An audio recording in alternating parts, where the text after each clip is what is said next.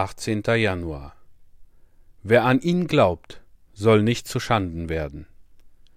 1. Petrus Kapitel 2 Vers 6 Habt ihr nie von dem Mann gehört, der sich eines Abends verirrte und wie er meinte, an den Rand eines Abgrunds kam?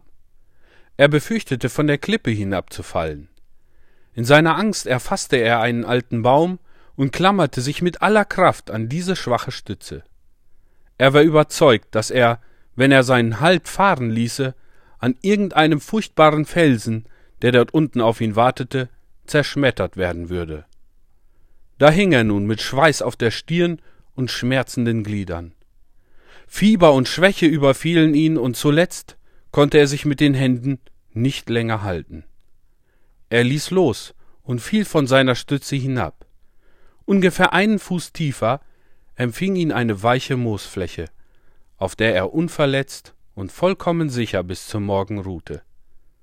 So denken in dem Dunkel ihrer Unwissenheit viele, dass sie verloren wären, wenn sie ihre Sünden bekennen, alle Hoffnung auf sich selbst fahren lassen und sich den Händen Gottes überlassen würden.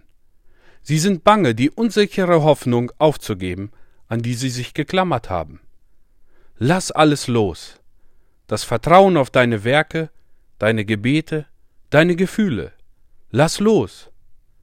Weich und sicher wird der Boden sein, der dich empfängt.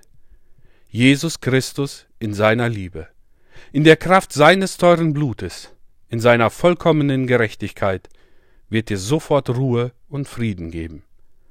Trenne dich vom Selbstvertrauen und falle in Jesu Arme.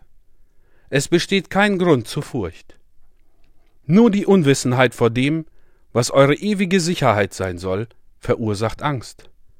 Der Tod der fleischlichen Hoffnung ist das Leben des Glaubens. Lasst das Ich sterben, damit Christus in euch lebt. Klammere dich mit den Wurzeln deines schwachen Glaubens an den Felsen. Erfasse Jesus und halte ihn fest.